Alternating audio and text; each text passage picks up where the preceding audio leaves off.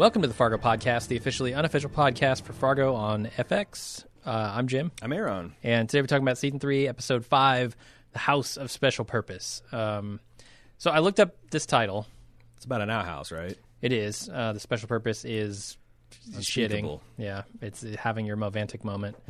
Uh, no, it Deep cut. So right, yeah. If you're a lunch with Jim and Aaron fan, you might get that. Uh, so I looked it up, and it links to this Wikipedia article of the Ipatiev House, is I guess how you would say that, um, which is a merchant's house in Yekaterinburg, where the former Emperor Nicholas II of Russia, his family, and members of his household were executed following the Bolshevik Revolution. So. I feel like it ties into you know the speech that Varga gave Emmett last episode about the revolution and disguising his wealth and stuff like that. Um, but I don't get it much beyond that. And also maybe that Sy is being targeted for execute. Like you know, he's being, Okay. He's being uh, thrown out by Yeah. the ruling class. Yeah, he's gonna have a house of special purpose here somewhere. But I guess that's the nickname of this house or something. Huh. Yeah, Yeah. this is I, I did a I did a little bit of reading a little bit of reading too, and it wasn't like the Wikipedia article says like this house was then called the House of Special Purpose, but Yeah. What does that mean? really Why? short on why. Like I'd like to know the etymology, like why Yeah. why why was it called that? But so if you know if you got any more historical details on that, feel free to send it in at Fargo at baldmove.com and we can read it next week. Yeah. What did you think of the episode? Uh, I actually thought this was the best episode of the season yet. I feel like that these last two episodes have been on a steady increasing arc, and I'm I'm I, I love it too because Yeah. One of the things I love most about Fargo is when the Midwestern nice is pushed to the breaking point. and they start sputtering and stuttering, and Oh, be- Emmett's a perfect example and of and, that. and Ray too. Um, It's just it, it's his speech where he's like the the the enemy's at the gates. They're they're inside the gates. They're they're fornicating with the cookware. Like it's just I love it. I love it so much. And and there's so much absurd black comedy. oh man, this Varga is making this season for me. yeah. He is incredible. David Thewlis is Hi- just awesome. Him stuffing his dick and balls and then giving it the slight rotation so he's just coating the entire inside.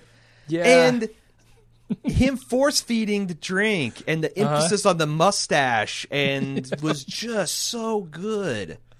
oh, it's incredible. That scene, the scene with uh, Nikki and Ray, where they're making the sex tape and he's proposing to her. We need to keep, we need to be from a, the back so our face have an absurd, it's like absurd angle. Was that Uh-huh. it? ob- obscured. What did I yeah, our faces are slightly absurd, Yeah.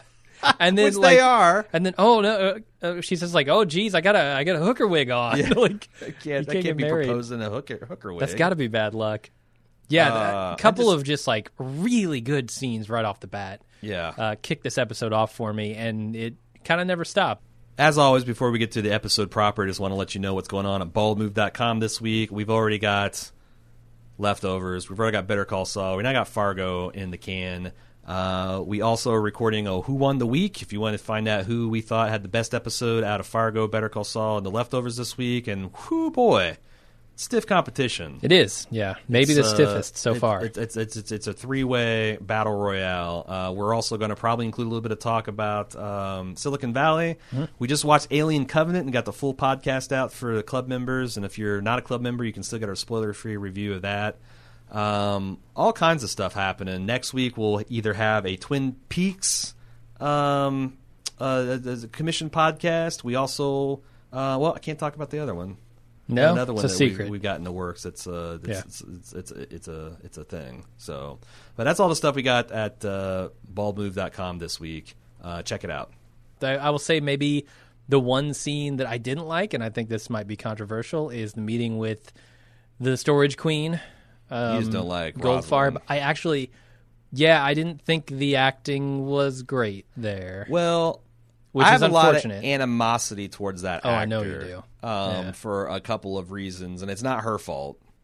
Mm-hmm. Um, but she just plays smug and condescending, which might be a good. This might actually might be a good fit. I actually enjoyed it. I and part of it is that I just love when you've got these people that try to talk tough. When she's like, you know, like Like uh, it, it's kind of like in Princess Bride, you never get in a land war with Asia and never make an enemy of a Goldfarb. Mm-hmm. Like just the fact that the Goldfarb name is so Right. ridiculous. It's like a Lannister always plays its debts, and then the Goldfarbs. I there's just a little bit of obscure, like the you know these people.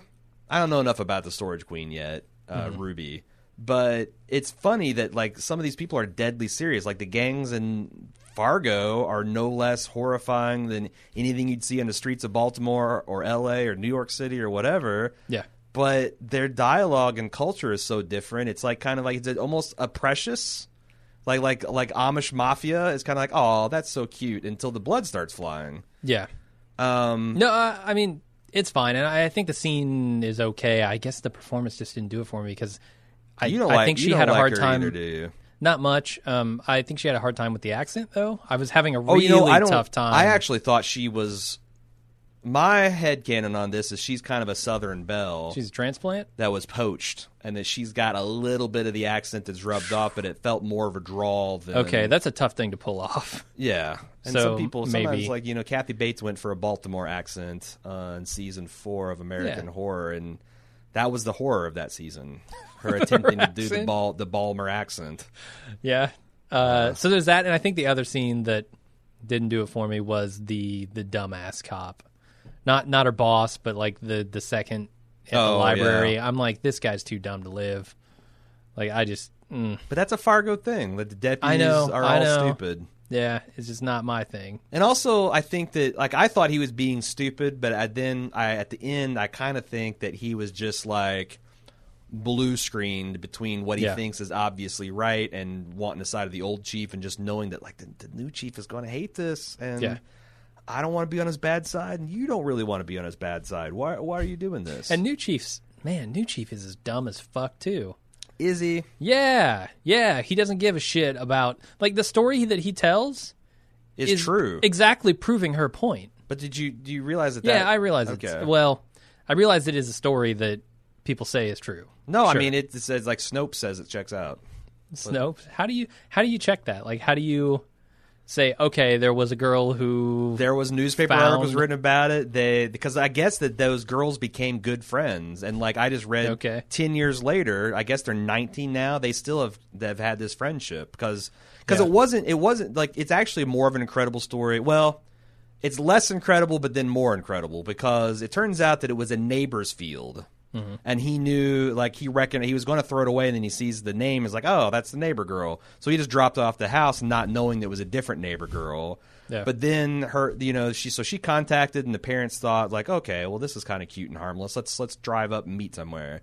And the girls showed up, and they're within a year of each other, same height, same built, same color hair, wearing jeans and a pink top. They both had a golden retriever and a um Uh, a, the- a golden retriever and a guinea pig as a pet. They both brought their guinea pigs to the thing, and their guinea pigs were the same breed and coloration. Uh-huh. Like it seemed like there was a hell of a lot more coincidences than it actually turned out to be. I don't want to defend Dammik too much, but I also think that the big story here is that you got this ex-military guy who really believes in the chain of command. Mm-hmm.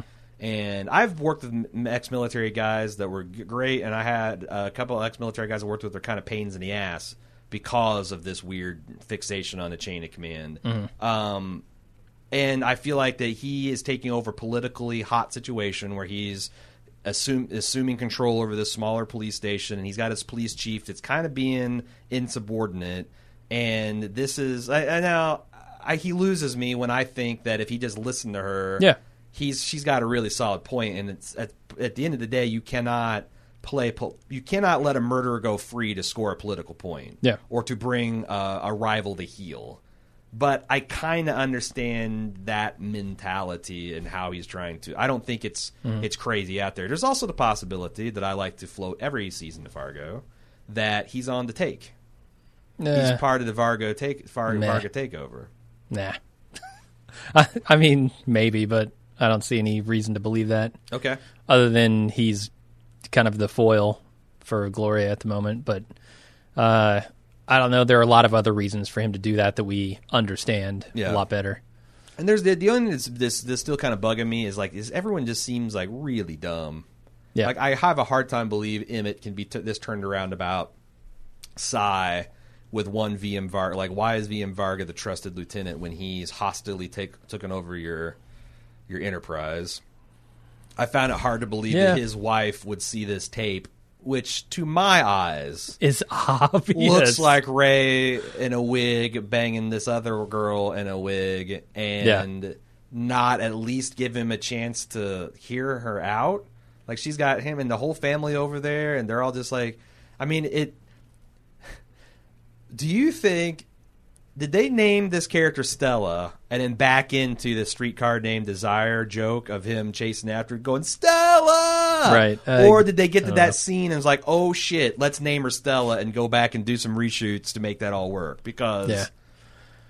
I, I- if he came up with Stella just knowing that he wanted to do that scene I thought that was really funny and I, my respect for Noah Hawley goes up slightly not because I don't esteem him highly just because I already pre- I already have a pretty high opinion of him Yeah. Um, you know, you, I guess you see something like that, and your first immediate reaction is the one you go with.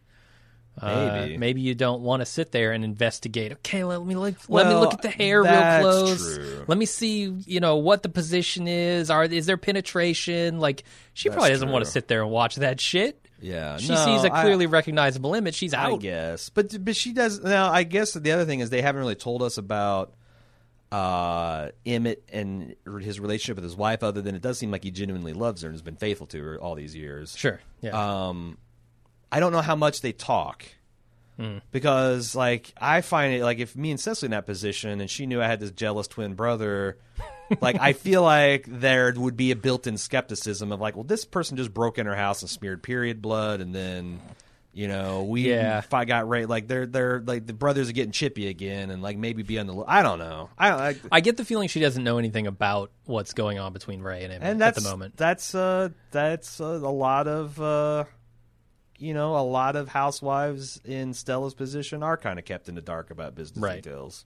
Right. Um, so I just like and I- also, I mean, Emmett is a guy who doesn't explain himself very well. Like you can see the scene where you know he's distraught and Sy comes in and uh, is concerned about one thing. Emmett's concerned about his wife leaving, Right.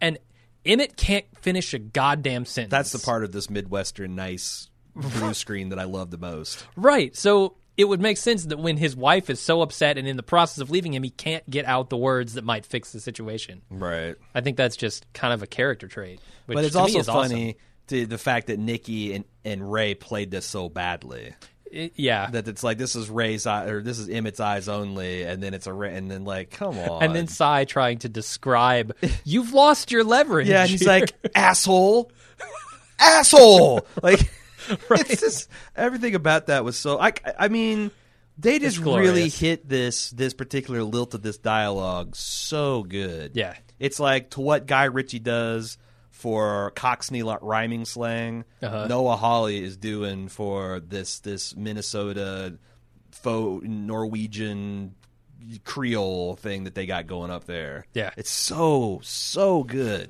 It's fantastic. I mean, Sy is the other element of this that is really working for me, and I was so excited. Yeah, Stuhlbarg's crushing it.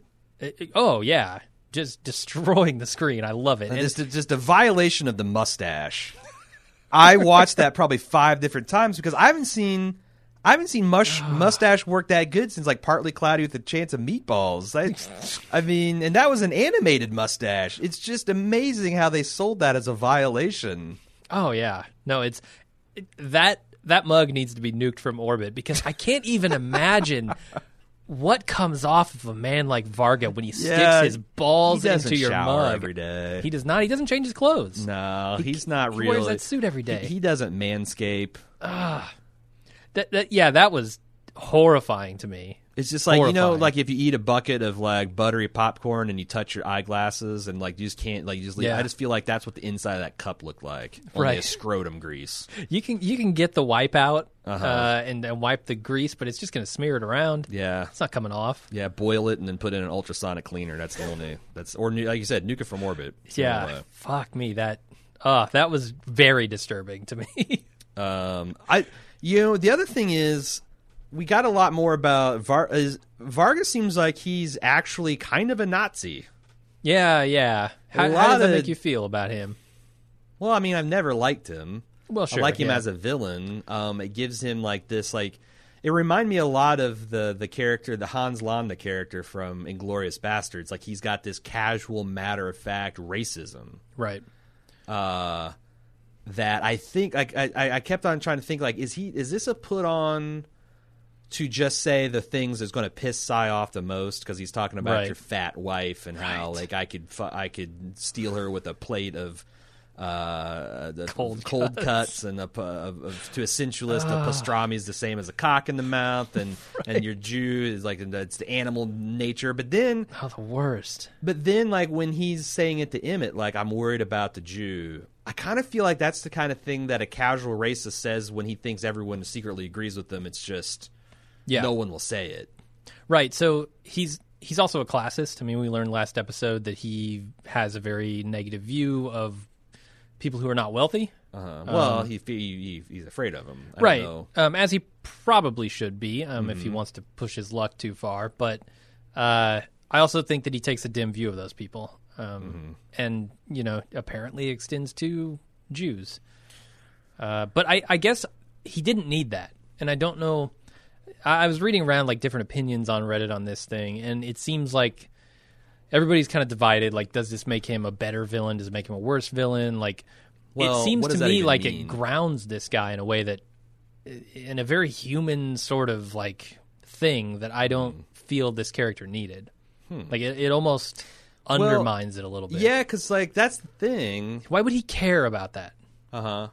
Not only that, but like he does seem inordinately worried about an IRS agent and a local police officer, Yeah. which makes me think that he's not nearly as invincible as he's been that they're they're portraying. Hmm. That and that which makes me think maybe that's part of the tragedy is like we're supposed to understand that like boy. If Emmett and Sy had played this like a a, a, a, a law-abiding taxpayer this whole time, maybe Mm-hmm. none of this happens. Yeah. Um, Now, the- and you wonder how much of it is a front, a put on. Right, and the VM to, to be fair, VM Varga is not overly concerned with the IRS. He's like, oh, we'll just read Right. them the fake books, but like the body language of Yuri and his music listening sidekick when they watch Sy take the the the meeting with the police officer, and VM Varga does the same thing where he's just like staring down from Sy's office. This this confrontation with the IRS agent makes me think that. I don't know. They're more worried than a person in that much position of strength would be in normal circumstances. I think. Yeah, I'm with you. Did you think there's so there's this uh, uh it's been a big year for the word cuckold. Uh, Has it? The, What- where the, else? The alt oh so the alt right have kind of like uh, that's their favorite thing to call people cucks and cuck cuck conservatives. Um, Okay. I don't know. I mean, it's it's really. St- I got called a cuck once. Um, How did that make you feel? uh funny. Uh, when like like hot like someone I forget it. Uh, I, it was something. There's commentary we made in the Game of Thrones, maybe about global warming, and he's like, "Oh, so disappointed to hear you're a cuck." Like, blah. and I'm like, dude, that's one of those inside phrases that you call someone and it makes no sense. It's like if I called you a fluffernutter because in my group fluffernutter is the worst thing you can call somebody. Right. Like no one gives a shit outside of your little fucked up world. You know. If I called you a fuck me, I don't know enough about Harry Potter to call you something But- nasty from it. I'm trying to think. muggle. yes, there you go, you muggle. mudblood, filthy mudblood. Right. Um, but it also ties him to this like uh, this this this alt right neo Nazi kind of thing, Mm-hmm. um, which I thought was interesting, and also makes the show feel a lot more of the moment than any other Fargo, even though it's a 2010 setting than any other Fargo I've seen. Yeah. Uh, and I also wondered, do you- are we literally going to see VM Varga fucking Sy's wife? It's possible. Yeah, Yeah. That seems like it'd be all kinds of uncomfortable. Yeah. Um, he seemed overly concerned with Emmett's wife, though, this episode. And I don't know Really? if. what do you mean? Well, he asks about her, right? Like, oh, how's your wife? I think that was just to start the conversation, though, right? I couldn't tell if it was him trying to like make this fake uh, small talk, or if he's actually like he knows about what happened with his wife and he's trying to stick a knife in. But It is weird how, in the space of two episodes, VM Varga they they they're trying to sell him as like this thing, this this character who's like completely bamboozled Emmett, yeah, and I kind of buy it but just Mm-hmm. because it's like it just make there's no other way to look at it than Emmett's just a very very stupid man, and maybe maybe that's true of everyone except for VM Varga and Gloria this season. Um, Yeah, I think if they hadn't done such an amazing scene with David Thewlis last episode, Yeah. where he makes Emmett sign the the partnership contract, if that hadn't been so good, I wouldn't have bought it. and it, yeah, yeah. Um, and I, I was thinking back, like, because do you think Jerry Lundegaard from the original Fargo movie is stupid? uh, in some ways, yeah, I think he's just inexperienced and naive. Okay. He's just like he's playing a smart Certainly person that's naive. like made the rash decision to engage in criminal behavior with no experience and no contacts and no expertise and he's making a real muck of it and he doesn't know how to lie effectively and he doesn't know how to play it cool and straight things that you learn if you you know grow up on the streets Emmett just seems like he's a moron yeah, at times. Um, and and Sy, like, here's the thing, like, Sy, your problem's not that Emmett's kept you on the leash or kept you shackled. You're just really bad Yeah. at being the heavy. Yeah, uh, I'm, I'm, I'm around to that. actually kind of shocked that he was like, "Oh, just just just take the shackles off. Just take, uh, you know, are the shackles off and throw away the key." Which doesn't even. That's also like hilarious that they've got this like it's supposed to sound like cold blooded smack, but it's dumb. yeah. Like take the shackles off and throw away the key. Why would you throw away the key if you've taken the shackles off? So you can't reuse the shackles, I guess. I get, or if you can, you're stuck. Yeah, like, like take the shackles. I'm throwing away keys. So if you put the shackles back on, you're fucked, man. Because I don't got the key no more. or maybe that's a threat for the next person he puts the shackles on. yeah, it's so, but it's it's it's. I'm not complaining because it's classic Fargo and it's awesome. No, it's great, and I was so excited to potentially get a shackleless, uh, off the shackled Sy, which turned out to go nowhere. Mm-hmm. I thought. I thought that Nikki was going to be ki- murdered in that parking lot. I did too, and I I thought she actually was right up until the moment where they pan around this car. So it's been a bad week for off-screen beatings. I called the the the nacho beatdown of Krazy-8 in Better Call Saul the worst off-screen beatings since Happy Gilmore's boss beat the shit out of Shooter McGavin for stealing the gold jacket. You you mean not badly done, but No, like like just horrific. Okay, yeah. But this, Yeah, yeah. this was brutal and uncomfortable. And I it honestly, sounded like she got killed. it sounded like she got beat to death. Yeah. And when they panned to her and she's like so so did Yuri intend to beat her to death? Because if he did, he Doesn't didn't take a like single it. shot at her head. Right, he failed Because miserably. I he- was expecting blood to pour down her Yep. face. I was expecting, but it seems like he just almost like gave her a savage beating that's just meant to be painful. yeah, it's like um, Full Metal Jacket. Yeah, where, yeah, where yeah, yeah. Pyle takes the beating. Yeah, right? uh huh. Um, they got the locker, the the what the soap in the socks. In- yeah, yeah, something. Uh, it was a lot like that. She just got beat about the hips and abdomen, Mm-hmm, essentially. which can kill Um, you too. Can kill you, yeah. But like, um, but it sounded like based on her her noises she was making that she was being pro- progressively like beaten about the head and then eventually Yeah. dead. yeah, I was shocked when she was able to get back to the car and then drive herself home. I'm glad Yeah, because I didn't I- want her to. I didn't want her to die. I think she's a great character, and I I was thinking like, my God, this is just like, um, the Gerhardt woman from last year that was on Legion. I can't remember her name. Simone. Simone. It was just like Simone. Like, this is one of my favorite characters, and they're just going to take her behind the woodshed and and, and kill her. And they did last then- season, but and they did, but they didn't this, and I'm like, Yeah. huh. I so like, did you? It kind of, it's so weird because everything they were telling me, I read is like she's getting beat to death, and Yep. Sy's reaction, everything, and then she lives. So like, I'm, I'm, so did again? I come back to did Yuri not intend to kill her, or did he intend not. to kill her and not do the job? Like, why? I, don't- I don't. This Yeah, I- comes after the cup, he says. this comes after the cup. Yeah, when he beats Nikki, he's like, "This is what comes out like like you sigh like you didn't get the message of the cup. This is what happens after the cup, and imagine what's going to happen after this." But he then he beats this. I don't know. It's Right, weird. I don't understand the message. Maybe was- I'm as dumb as Sy. I, I felt like the message to Sy, the message that we were as a viewer, all that was muddled. So I wonder if that wasn't intentional because a lot of the time there's mistaken identity, right? Of course, we have mistaken identity in this episode, Mm-hmm. but we see Sy meeting with Goldfarb and then going directly from there to uh, Emmett's house and then going over to meet Nikki, right? Which, by the way, the idea that Yuri and headphones can tail Sy Uh, in the back in the roads in the tundra of Minnesota Yeah. is laugh. I mean, I get that Sy's got idiot, no yeah. tradecraft at all, but come the fuck on. yeah, they're way too close. This is way too recognizable. It's a good long drive. Yeah, so I wonder if they don't think Nikki is somebody else. Oh. Like he's not that he's there to like put the screws to her, but that he's actually there to meet with one of his cohorts. Yeah, that's a good. That's that's a good line of inquiry. Where do you think this po- this um, storage queen business, this Ruby Goldfarb business, is going? Is this is she, they're going to sell? Is is Sy thinking he can sell the company and get them out, and that now Right. that VM Varga is their problem? Like, but Varga Yeah. wouldn't let that happen. No, this feels very much like uh, a Silicon Valley Mm-hmm. sort of thing um, this season. Do you think Ruby is going to? Because it seems like that she's misinterpreting everything that Sy's t- trying to tell her as Mm-hmm. playing hard to get. I feel like if, if anyone gets beat to death, it might be her. So She's going to try to muscle in on their territory, and like VM Vargas is going to shut that shit down.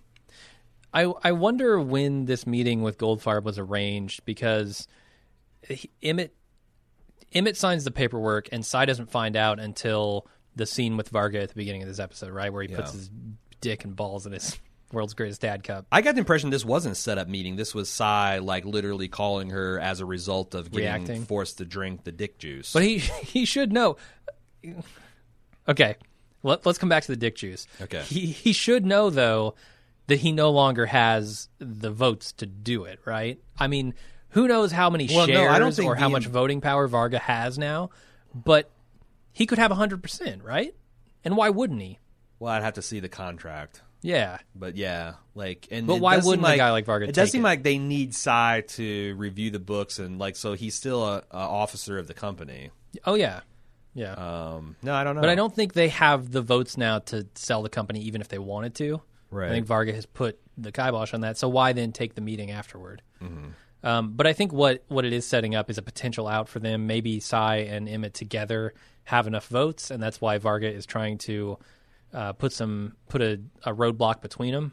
You know, set up this idea that Sy's working against Emmett. But Yeah. that's with Ray. But I think that's the that that's a problem because it's easily verifiable. You know, the the idea that Varga's putting in his head, like, oh, maybe Sy didn't have the banker drill the lock, or or that's just what Sy told you. Well, you can go ask the fucking Right. banker. It seems like so easy. That's That- verifiable. That's, what I'm saying. Like if, if Emmett, if this successfully drives a wedge between Emmett and Ray with no further malfeasance, I'm going to be kind of like calling bullshit. yeah, Or just Emmett is fucking yeah, dumb. gullible and dumb, and yeah, Yeah. which is possible. It's like what kind of idiot would believe the last thing someone told them before they left the room? Yeah, Can you imagine what kind of idiot would do that? Um, so I, I don't, I don't, I don't know. That that's that seems like it might be a bit of a problem. Um, a lot of people. Well, let's go back to the dick juice. okay, So a lot of people have Dick questions about Juice, not Jews, because Right. that's uh, you know with. VM Varga and Sy, you could you could get them mixed up. so. Right. I see. I can't tell the difference between dick juice and a pastrami sandwich. So maybe I'm wrong about this, but a lot of people are saying, "Oh, I can't believe he drank piss."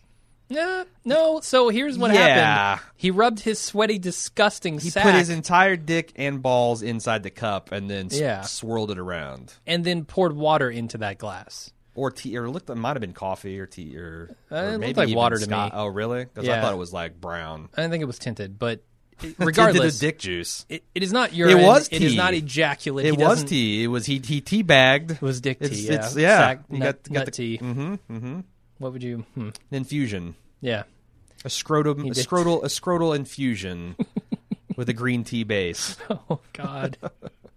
No cream, no sugar, please. Ah, so no cream, especially. No cream, Varga, please. yeah. So it was just water with dick sweat, Uh huh. ball sweat. And it's entirely like like, um, still disgusting. it's disgusting, but like, um, I don't know. It's also just dick juice. Like like I wouldn't I wouldn't risk taking a bullet to the head. Now Well, here's, here's- the thing. yeah. Like at what point do you just be like, you know what, fucking kill me? Yeah. I always wondered that in situations like this because I Mm-hmm. do think there's fates worse than death. It's yeah. Like like being Sure. Mm-hmm. these guys as gimp um, long term. Not like in if they're going to kill. It's kind of like um, I don't know. I don't want to get. I did. I'm going to retract this whole thing. But like, I, I always wonder, like, at what point, if you're in a situation like this, does it like just you know what, fucking kill me? I don't care. I think there's an art to pushing someone, right? So you got to do it incrementally. Yeah. And you have to do it where there's always a light at the end of the tunnel. Like Right. you can get through this moment. Just drink the dick water. Just Right. drink it and you're done with this moment and you can go on and maybe get get some revenge or something. Um But long term, do they want Sy to leave? Like, I guess that's what. If I was Sy, I'm like, what do you actually want? Because if Right. I, if you just want me to like fucking roll over and piss myself, I'll roll over and piss myself. But if you're going to continue Yeah. to like, if next week you're going to be fucking my wife, and the week after that you're going to be killing my daughter, then like, I if just I'm kill gonna have me to now. do this dick drink every day, I'm yeah, done. yeah, just kill because if you kill me, then like my, you, I presumably my family will be left alone. So just Yeah. fucking kill me. Taking a big life insurance policy right now if I'm Sy. Huge. Yeah, Yeah. seems like that would be tied up in court a long time if you die under any circumstances after you sign a life insurance policy. It's fine. I mean, That's true. you know, you were murdered. It's Yeah. not like Yeah. you did it. It's Yeah. not like suicide after you Yeah, sign yeah, a life yeah. insurance I get policy. it. I get it. I get it. but I don't know. Why not? Precautions. Um, so I do wonder what the the Russian guy and the Asian guy know about the meeting that Sy took with Goldfarb. How much do they know? They know that he was in this restaurant. Do they know who he met with? Do they know why he was there? Probably not. Um, Because you're right. Now that I'm thinking about the Nikki Swango beatdown, seems like it's more them drawing conclusions about that than them knowing that this is, you know, Ray's wife and, or um, and kind of her running her mouth. Like she was very defiant in that moment, and I don't think they liked that. Which that's the thing. Also, like, if your reputation doesn't precede you, there like. There's so many times people fucking just chest up and run their mouth. Like I don't, Yeah. I don't like. I, I don't think anytime someone runs their mouth at me in public, I don't think, oh my god, this guy could be Joe Pesci um, in in Goodfellas. I better show him the proper deference. Like maybe Yeah. this is one day I'm going to show up dead, shot in the head or my throat slit. But like I don't just immediately roll over anytime someone just fucking is being a dick in public. Uh-huh. So like I felt like her reputa- her reaction was entirely, and as I say, as a gangster, like it, so like yeah, it's like do you know who I am? And if they don't know who I am, it's like explain it. Like look, uh, I understand that you might think I'm just some dude running ma- my mouth, but I'm actually a criminal. And I've got this thing, and I'm gonna fucking break your teeth with it if you don't shut the fuck up right now. Yeah. like at least make the introduction. But this guy, it's like he's taking a normal human reaction and just beating her to half to death for it. Yeah. uh, that's of course you know criminals they don't think a lot of things through, but I That's feel true. like that they you know um, they, they need to learn the limits of intimidation or how to properly intimidate people that don't think that there's you know they're actually going to be killed that day. I don't know. Yeah, the senseless violence just doesn't. Yeah, that's what's the, thing. point? Yeah, there's like there's no surgical precision to it. It's Yeah. just random and Mm-hmm. brutal. That's why Joe Pesci just. That's why he's a bad. That's Yeah. why he's a bad mafia guy. Yeah, that's why he gets caught. If uh, Robert De Niro was the made men, that never would have happened to the crew. Yep. All right. Well, uh, so you wanted to talk about Ray and Nikki? So I'm always going back and forth about whether Ray and Nikki love each other, and I thought that there was some more red meat to this argument because when he says, "Because I love you, I love you, babe," and she's like, "Oh, that's so sweet," and walked away, I'm like, "Oh, that's actually telling me that she's not that into him." But then he gets down and proposes marriage, and it's all absurd and it's very funny. It is, yeah. but she takes it really serious. So Uh-huh. I'm kind of now thinking like whatever I believe of Nikki, she might be manipulating and using him, but I think that she's doing it with a clean conscience. Like she does love him and thinks he's quite the man. Yeah, seems like it. Uh, I guess that scene did more to um, kind of put to bed any doubts I had. Yeah, in fact, like if they reverse it to where she never cared about him at all, I almost going to call bullshit. Yeah. Um, I feel like they've crossed that Rubicon and it cannot be uncrossed. Mm-hmm. The enemies are inside the gates. Uh, the other scene that I really love in this episode is Ray on the bus. Oh, I was, that was the next thing I want to talk about too. Oh, it's so good. And the fact that like FX is doing this a lot, dropping naked f bombs, A lot of them. and they do go outside the bus to like presumably Ray really dropped a whole string of obscenities. Uh-huh. But yeah, two maybe three naked f bombs dropped. Pay attention, AMC. Yeah. this is the state of the art for adult television on basic cable. For sure. Um, and it helps that there's a 10 o'clock show, I guess. Um, that gets you past a lot of time Mm. Walking limits. Dead has no business being a nine o'clock show. Then right. it should be a ten o'clock show. Well, that's why they got to say things like we're we're screwed or whatever. That's right. You're they're they're they're They don't know who we're screwing with. They don't with. know who they're screwing with. uh, yup. But uh, I mean, the fact that Ray, I don't know what's going through Ray's head, but he's screaming like a madman here on the bus and drawing so much attention to himself. He says, "Fuck you, pay the damn money, and pray I'm satisfied." Uh-huh. He hangs up and then he says, "It's my mom." Uh-huh. I'm like, that did not make it any better. Well, I feel like that some people like. I don't know because like I, everyone's got different relationship with their mother, but I feel like Yep. that that's kind of like a. There's a lot of weird things I find socially acceptable. Like I find that it drives me crazy when men use their their wives as excuses for why they can't do stuff. Well, it's the old ball and chain. Like, well, Yeah, yeah. what the fuck? Do you either do you either want to spend time with your family or want to spend time with your buddies? And if you want to spend time with your buddies every once in a while, and that's a deal breaker, then like is that because your wife is busting your balls or like like what the fuck? What kind of grown man says What, shit like what that? What kind of relationship do you have? Yeah. but that's that's socially acceptable kind of way, and like sometimes I think it's even used as an excuse. Oh, the old ball and chain, because they don't really want to do it either. Sure, but it's like it's always kind of horseshit. Um, but I do feel like sometimes like people like treat their mothers unconscionably just because it's that's something that we allow people to do. It's he could have at least said mother-in-law, right? yeah, I don't know. Like, some people hate their moms. Like it's the kind of the same Yeah. like when you see um, like the the the movie trope of the basement dwelling neckbeard that has this almost slave relationship with his mother. Like, Yeah. come on, mom, what are you doing? Give me my Cheesy give me my give me my cheese yeah or my my Tostitos or whatever Yeah. the pizza rolls. It's like Yep. yeah, and she's just like nice as can be and and sweet and all that, and they, he's just treating her like a slave. It's like Cartman, you know, in South Park. Yep. Why is that socially acceptable or funny?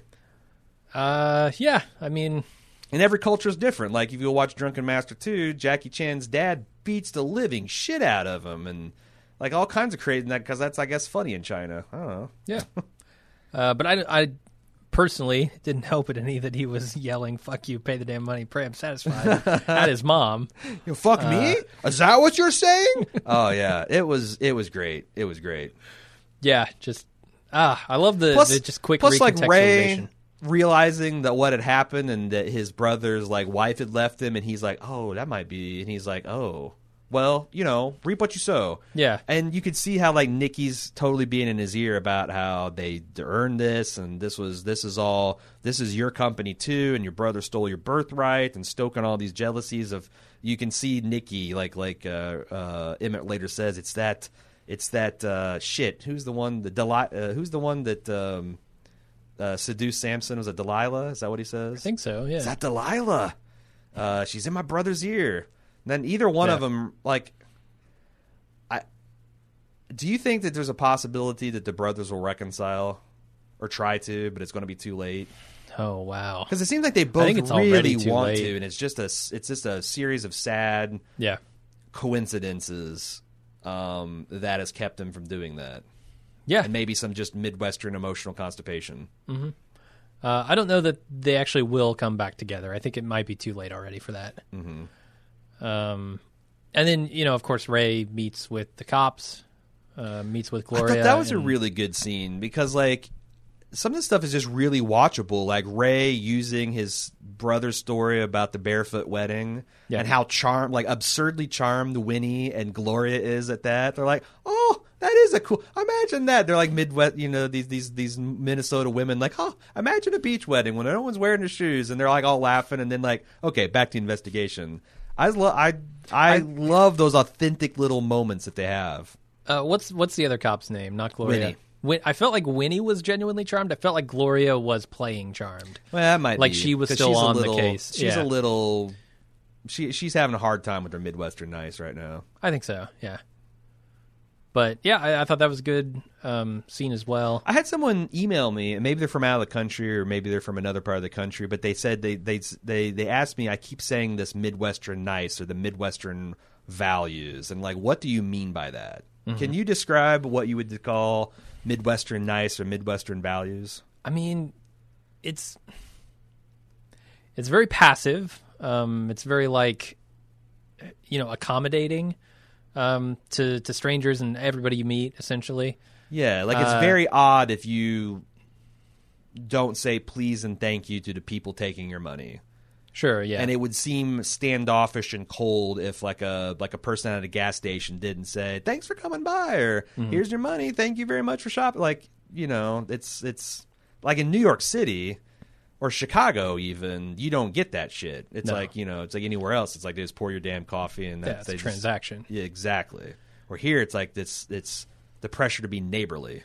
Yeah, it's like a built-in uh, community feel to everything. and it's a lot of it's super, if it's superficial and artificial. Yeah, yeah. but it's still the cultural norm to be very nice. It's, a- it's a lot like uh, you know the South in some ways. Mm-hmm. Um, they they have you know the idea of the the Southern hospitality, right? yeah, Like that sort of thing. But Now, anger in public is very off-putting, and and there, it's yeah, very don't want to cause a scene. yeah, exactly. Which is why that scene with Ray It's is super so funny. funny. Yeah, yeah, yeah. Because man, these people on the bus. Um, But I don't know how else to describe it. Yeah, but that's just it. It's like you know, it's like you just drive through like Indiana or Minnesota and compare and contrast what that experience is to be in like L.A. or New York or Uh-huh. or fucking Philadelphia or Boston, Right. If you wanted the extreme version of that, um, and it's slightly different from Southern hospitality Yeah. because I feel like Southern hospitality. Being angry in public and making a scene is not like uh, getting to heights of passion is not as looked down upon.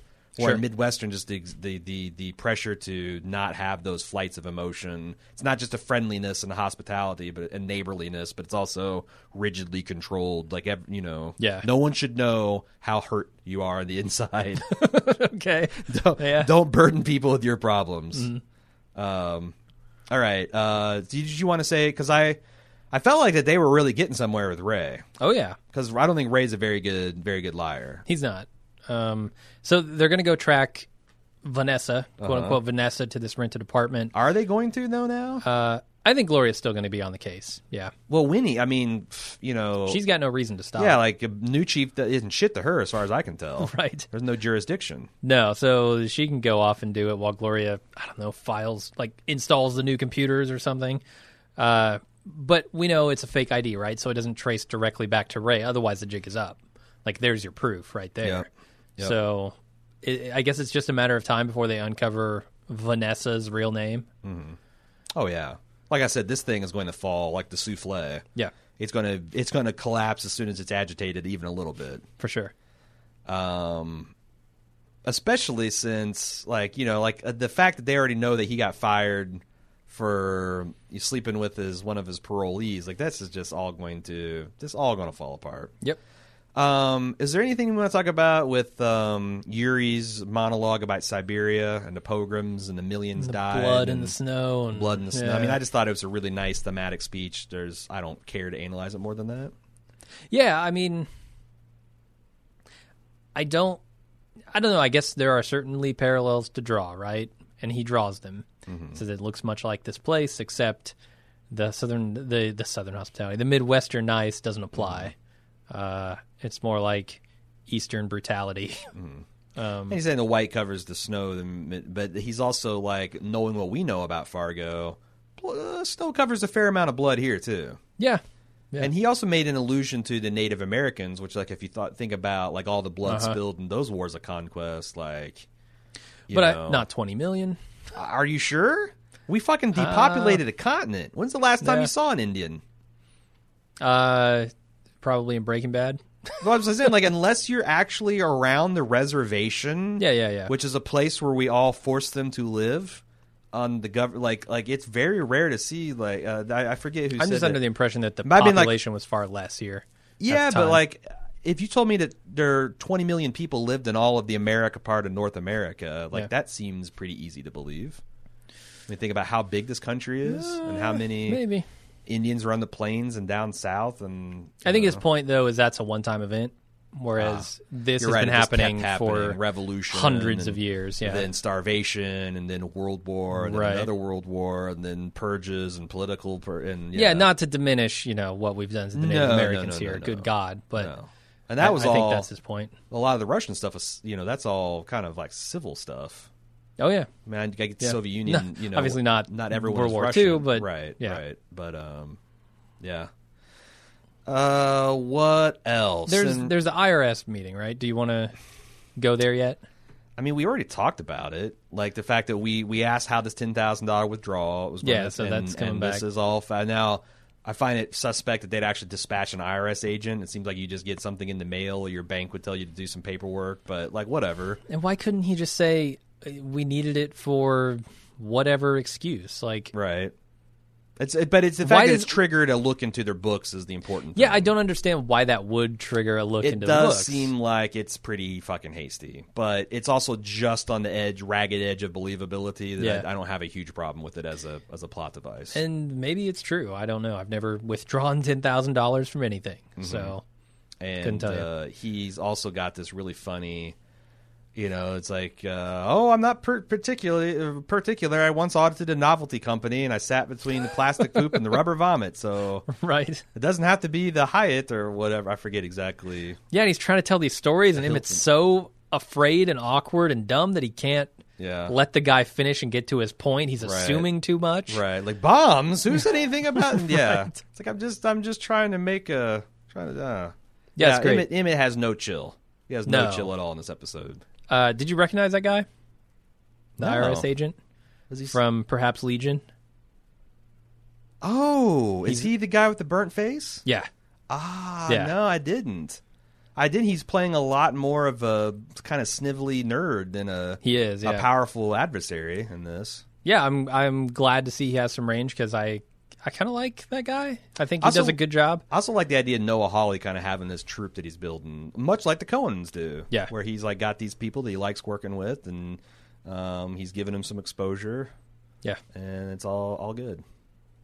uh, but that's about all I've got. Uh, I got one other thing. What is it? Too much or just enough? The black smoke wolf that appears at the end of the episode. right.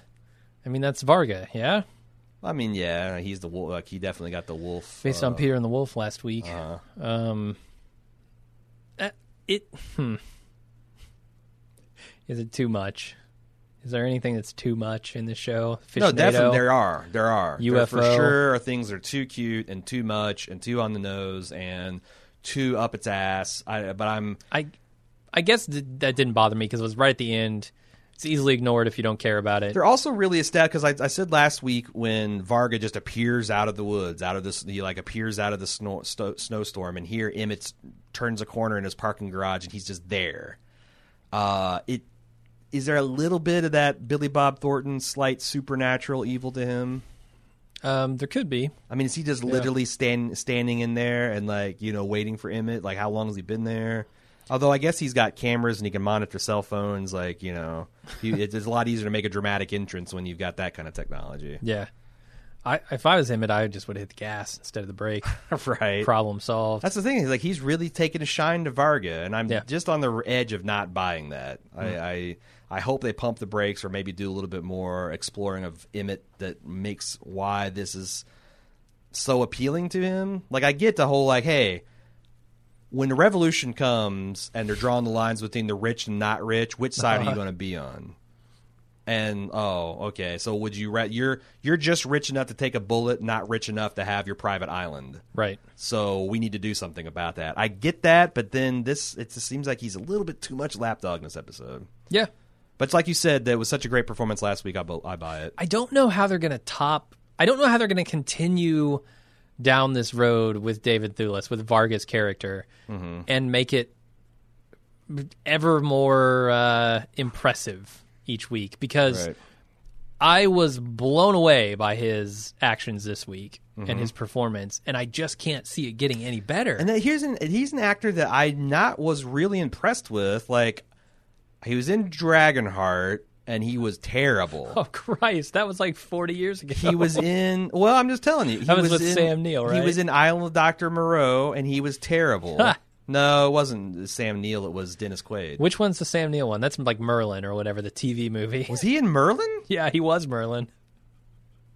No, he was King Arthur. No, I'm pretty sure he's Merlin. No, let's go look fuck it up. yourself. Go fuck yourself. I, I believe he was in. it. Oh yeah, There's Sam Neill, 1998. right. But he was no. Sam Neill was Merlin. Yeah. David Thewlis. Oh yeah, David Thewlis was not Merlin. Okay. and he was not in it. Okay. Oh Jesus Christ! All right. I was talking Uh, about Sam Neill. The, the first time I've actually seen David Thewlis in anything that I thought was good was, and yeah, feel free to email me a bunch of other examples, but like the Harry Potter movies, like the first like really Okay. serious kind of adult Harry Potter was uh, Prisoner of Azkaban. I thought he was excellent in that, and then he's excellent in this. So, I've seen him in Zero Theorem. I thought he was great there. oh yeah, Um, he's gonna be in Wonder Woman.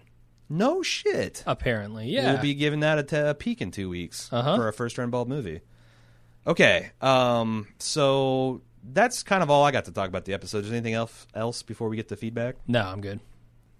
Okay, here's the ad, but you might want to skip it because it's something kind of unique this time. Uh, it's it's going to be around the the the the barn way to introduce the club. Uh, so Jim and I, at the start of the year, had an idea that we wanted to do this social experiment slash prank. We wanted to cover a television show and do a podcast on it, but we were only going to watch the previously on and next time on segments they show at the beginning and end of every episode. The experiment was can we do a good podcast about that? Can we fool people into thinking it's a good podcast? What is the cognitive dissonance if you're a genuine fan of the show and you're listening to these two people that kind of, sort of, but not quite are getting what's going on in the show? Uh, and the the the piece de resistance is we picked the new teen drama on CW Riverdale Yep. the revamped Archie. This this was based on the Archie comics. It's it, comics. It's revamped. It's sexified. Archie's banging Mrs. darker. Grundy, uh, and we did it. We just did that, and it turns out you can't make a good podcast. Right. So then, towards the middle of it, we just started simulating the downward spiral of amateur podcasts. We experimented with our sound. We experimented feedback. We we we We let our emotions we let our- really just get the best, of us. We Yeah. we did ill. We, we we cheated on our predictions segment. There's like a lot of things that went wrong, and we chronicle. and here's the point. Here's the the, the club.baldmove.com tie-in.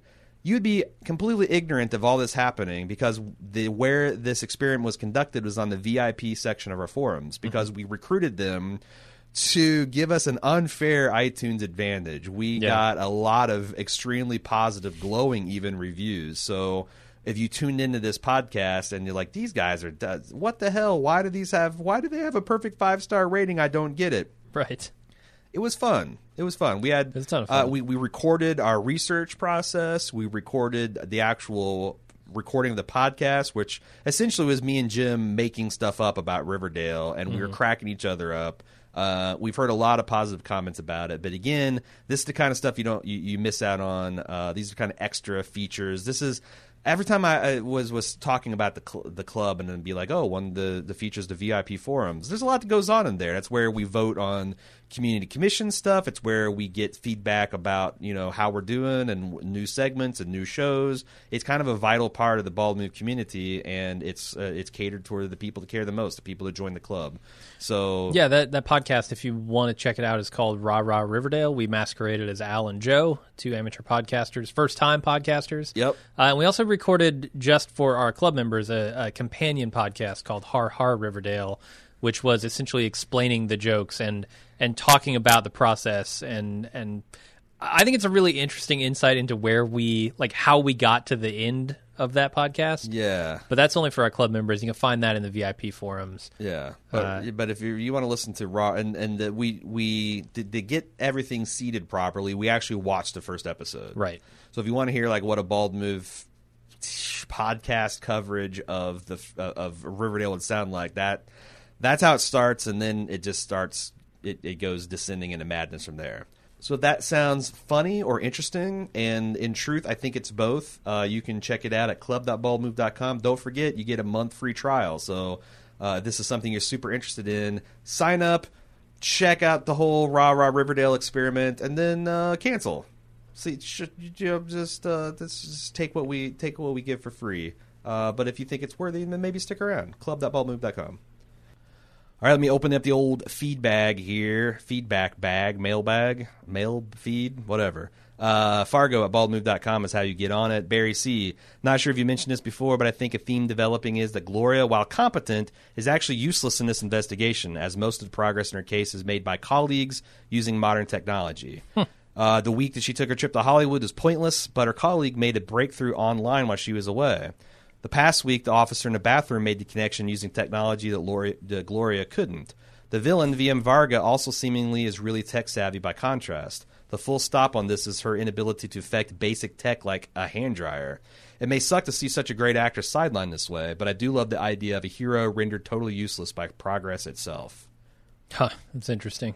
Yeah, we we talked about you know how she could be the foil for and I, I like that the fact that like Varga, but maybe it's the opposite. Well, but she's get, still getting that information, and she's got the strength that she's untraceable and untrackable. So I do think that maybe she can, in the end, overcome. Um, but they are, they are, they are kind of like showing the the, the limits of both uh, philosophies. Like you know, you maybe Yeah. maybe the, the lesson is you need both. You need technology, and you also need good old fashioned police work. Uh, Tom H from Iowa. It uh, this is also for last week. It kind of bugged me that Vargas was talking about low how low pro- profile he likes to be, and yet he's moving around with two very out of place goons: an Eastern European who dresses very Eastern European. what? Tracksuits tracksuit? and Come on. Adidas? What? Come on, what you're talking about. That's racist. Uh, then just angrily then, and just angrily stares at people, and an Asian man constantly listening to headphones and not making any facial expressions. Not to mention a shiny, mean-looking semi truck. Low profile Var- Vargas, really? What do you think? I don't know. I mean, yeah, you're not wrong about that. Uh-huh. He would be out of place if he walked into a steakhouse or something with these two go- goons on his arms. Right.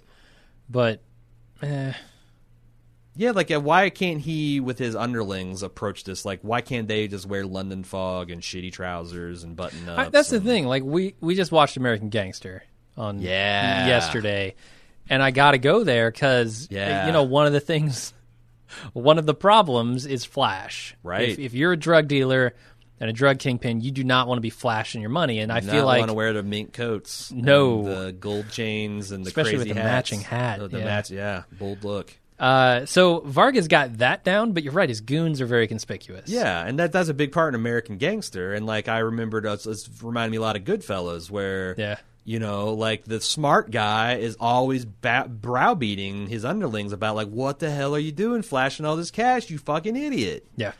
Um, but Varga doesn't seem like he cares.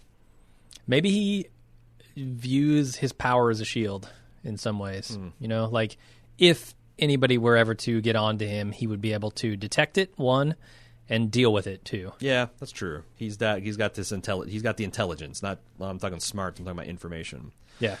Uh, Louis, uh, Luann J tells me that the pronoun- correct pronunciation of Letomov is leitmotif.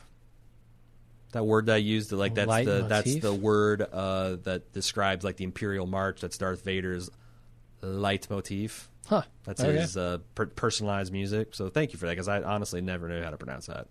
Mark W sends in a note from Ancestry about the meaning of the name Varga. It's Hungarian in origin, and it's a word for occupational name for a cobbler or shoemaker. it's also a popular Slovenian surname, uh, Czech and Slovak. Uh, it's also uh, or, or in Czech, Czech and Slov- Slovak language. Um, it's the nickname for a miserable or complaining person from the word varget, which means uh, lament, moan, or complain. So there you go. Um, you know, not like I, I don't know, like it's it's the name game, right? Sure. Uh, and I kind of thought of like you know, you had the Solversons, and now you've got a Burgle.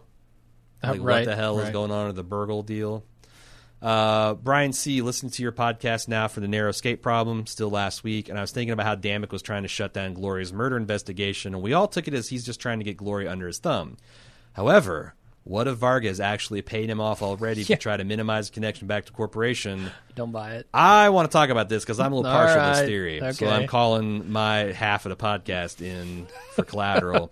this episode, we saw that Varga already knew a lot of things about Emmett and Ray's relationship. Could Varga know everything about Ray's side of the spat, too? This could also tie into potentially Maurice. how he didn't actually murder Ennis, but somehow VM Varga's crew did, which y'all had mentioned a few podcasts back, and I think it's still plausible. Says I don't think the gluing the man's mouth shut seems like something Morris could have done, even from the brief glimpse we got of him.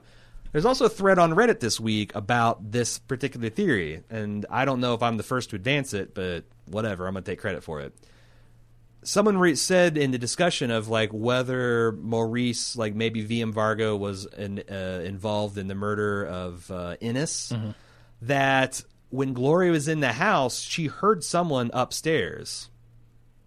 And she goes out and gets a shotgun and sweeps it, and she doesn't find anything. And people are like, Do you really believe that Maurice could evade Gloria, a trained police officer who seems pretty competent? That seems above his kind of pay grade as far as bumbling assassin. And I still think that I don't I don't see Maurice gluing this dude's nose together. Yeah. Like that definitely like I don't it's hard for me to say this is a very theory because it's hard for me to say why VM Varga would attack Ennis. Yeah, what's the motivation? Like what in the hell could the motivation because it be? seems to be it seems to have an effect he doesn't want, which is to draw attention to Ray and thereby True. Emmett. Um, Right. It seems foolish. But it would it would put Ray out of the picture if the mystery was resolved. It wouldn't make Emmett look bad at all, right? And yeah, but it, it gets the cops sniffing around, It gets which the cops sniffing around, but it's like the cops are fo- would be focused on. Um, I mean, do you believe that if the cops did an investigation, they found this guy's jealous brother committed a homicide or and a murder and like all this cover up? Do you think you would then be like more or less likely to investigate Ennis or Emmett for some kind of financial malfeasance? I don't think it would have any effect on it. But I Really? I don't know think the that cops- criminals don't want the cops sniffing around their shit. Yeah, that's true. Like I said, I don't see like I I'd see the how and the I see the how, which is Yeah, yeah. they've been listening to Ray or they've been listening to Emmett and Sy and potentially Ray for over a year, Yeah. putting these pieces together. The the why I'm not getting. Then it almost seems like they don't even know Nikki in this episode, Right. right? The goons. But that's a So, recent development too. Nikki and Ray. Yeah, like I don't think that's been more than a few months. But it was The first time Emmett's met him when she shows up at the party. But this whole thing started because he wanted the stamp, right? Yeah, well, I mean, And Nikki was part of that. So like from the beginning, Nikki's been involved. Yeah, but w- wouldn't my in my head canon, Nikki and Ray met about three weeks, three months ago. Started bonding over the love of bridge. He started dating her, and then he sought permission from his brother. Like, I don't think they've been dating for years. Is what I'm getting at. Okay. Um, So that's why maybe if she's if she's just showed up in the last two months, maybe he's she's not on Varga's radar. Yeah, I'm not sure about that. Yeah. I, do don't agree. know. But I do you think so. Do you do you if you were at a zero last week and, and, a, and a rating from one to ten about whether you think Varga was involved in Ennis's or if Maurice wasn't the actual person that murdered Mar uh, Ennis, where are you at this week? Uh, yeah, I don't. I don't think I've ever been a zero on Maurice not being the person. I think that's Oh, really? still totally Okay, I a thought- possibility. I thought you just completely dismissed it. No, no, no. I think the I think the idea of Varga doing it is why. Like I, that's the would big be question. Funny why? and thematic if it actually was the old man in Hollywood that as a re- as a, re- a revenge that he had a hit put out on yeah, Ennis. Yeah, yeah. Like he's settling all his old scores from the yeah. Who home. knows? I just don't buy it. Maurice did it, so we'll we'll we'll keep a we'll keep a glimpse. Uh, so where are you at? One to ten. On Maurice or on Varga? Okay, Maurice not being a murderer. Well, I'm like a five. It's Five? somewhere okay. like right in the middle. Varga being involved in it. Zero. Zero. Zero. Okay. Tough, tough, but fair. May from Los Angeles.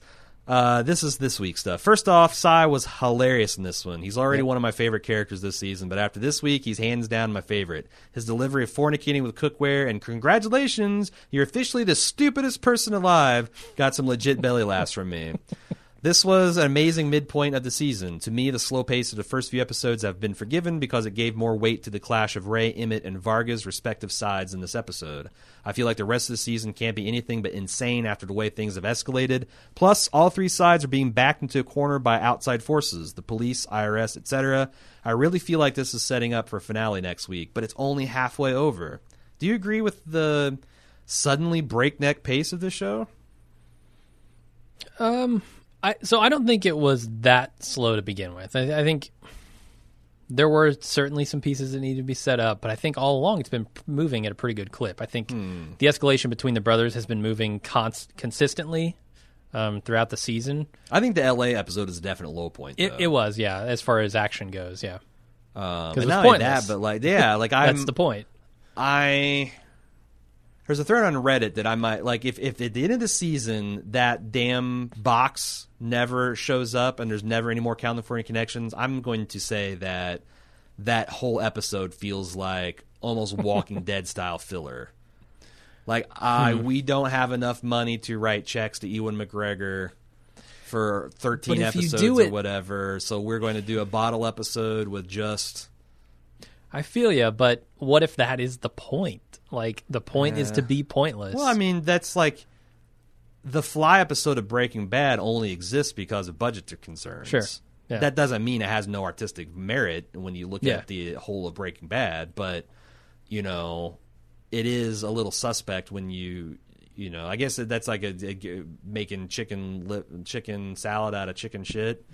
Uh, you're dealt a bad hand, and you you you misestimate how much money and how many episodes, and you come up with something like that, or the LA episode. I don't know. I um, the jury's kind of still out on me for that. I I would I I, I don't know how I'm going to feel if that episode is never referenced again in the entire because I never I didn't think it was that great of an episode.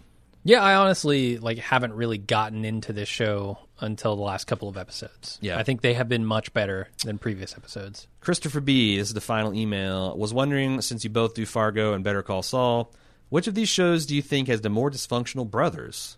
I might have gone with Fargo because of the high stakes, but then I thought about it. If the brothers Fargo could get in a room together, I think they would hash things out. Hmm. If they got people in their shoulder giving bad advice and instigating things. Um, after all, they both seem upset when bad things happen to each other. Ray seems to feel bad when Emmett's wife left, and I don't think Emmett will be happy when they beat up that girl. Is there a chance the brothers might team up? It might seem that the lack of communication is what's killing them. Like Shay Whigham would do a lot better if he just blurted out. Wait, Shay? I thought it was Shay. Like Shay would do a lot. Shea Whigham. Yeah, but The- I, the this doesn't make sense. Um, so like Shay would do a lot better if he just blurted out what happened to him. Maybe Sy. Just go listen, dude. The guy made me drink his dick water. That would Oh, put yeah, stuff Sy. in behavior. Okay. Okay. Uh, so the the overall point here, which I kind of butchered in in um, editing the email, is who's the worst set of brothers, the brothers McGill or the brothers Stussy? Wow. And you Uh, got to there are separate a lot of the parallels. stakes and the actual family dy- dynamics. Right. But you, yeah, you're right. There are a lot of parallels. Lots of them. Um, I mean, this whole thing is caused by jealousy, essentially, which I would say is arguably the same as Better Call Saul. One jealousy over wealth and success, other jealousy over the ability to relate to others and and, Right. and the charisma. Yeah. Um, they both feel like they got the shaft. I hmm. Did you find it odd that they opened up with the Lord? It's hard to be humble. Underneath, I mean, I guess I don't know what it means, but I liked it. I, I thought I liked it too, but like I, I felt Emmett is not an arrogant person. N- No, I don't think so either. And that's I think whole he theme might be a lucky person. Is a person who's like alone at the top and doesn't know why, and it turns out it's because he's an asshole. He's an Yeah. arrogant asshole. Uh, I don't think that's that's Emmett at all. It might be Representative Ray's viewpoint of him. yeah, it's not my read on Emmett. Okay. But I, I think, oof. I mean, so you got it's hard to separate the stakes though, It is. right? It's super hard. Because like if next week Jimmy blows Chuck's head off, Mm-hmm. then okay, I'd I'd say he hates him more He's than, worst, yeah. than Emmett and Ray. But like at this point, Emmett has destroyed his livelihood and Ray has destroyed his marriage. yeah. That's pretty fucking bleak. Like worse than going after someone's legal career. Yeah, and I think at this point the the the line has been crossed between Ray and Emmett, and I don't think there's any going back. I don't think sitting them down in a room at this point would do the job. Also, it seems like there was never love lost between Ray and Emmett. Like Yeah. they might like it seems like that they never got along. They always might have wanted to and have been sentimental, but whereas you know in in Better Call Saul, Jimmy's clearly loved and idolized Chuck Yeah. and tried to do a, above and beyond to help him over the years where Chuck has has either been indifferent or actively you know fucking with with Jimmy's life. So I, it might seem weird to say, but I feel like the McGill brothers are more fucked up. Maybe so. Yeah. And also, one of them's more conventionally insane. Like, I don't think Right. Ray nor Emmett are crazy. No. They're not suffering from any psycho- psy- psychotic breaks. All right. Uh, that is. Uh, oh, what about the. I think it would be cool to see Ray and Emmett somehow team up. Yeah. I just don't know if they can. And neither of them are men of action. Like, the most badass Ray has been is kicking an air conditioner out of the window. uh, Um, yeah. Emmett's always looking to Sy. Ray's always looking to Nikki. yeah. I mean, it. It's almost better to see Nikki and and Sy go at it, Like, right? like the McGill brothers teaming up legally, that's never going to happen, but it would be Yeah. kind of awesome. It would be like the yin and yang, right? You got the thunder and lightning. You got the Yeah. precise legal mind with the the courtroom charmer, the jury charmer. Yeah. That would be amazing. Uh, whereas Ray and Emmett, they're like they're going to need. They'd have to be the brothers from the fucking um, uh, the, the Boondock Saints to get themselves out of this situation. yeah. I don't think they got it in them. No. So, all right, that's it. Fargo at baldmove.com if you'd like to send us more feedback. Uh, you can also uh, get all uh, tons of more podcasts and, and more information and more great content at baldmove.com. Uh, and also, you can follow us on social media at uh, facebook.com slash baldmove, Twitter at baldmove, Instagram at baldmove, all the usual suspects, and forums.baldmove.com. Uh, that's it for this week. We'll see you for the next one. Until then, I'm Aaron. And I'm Jim.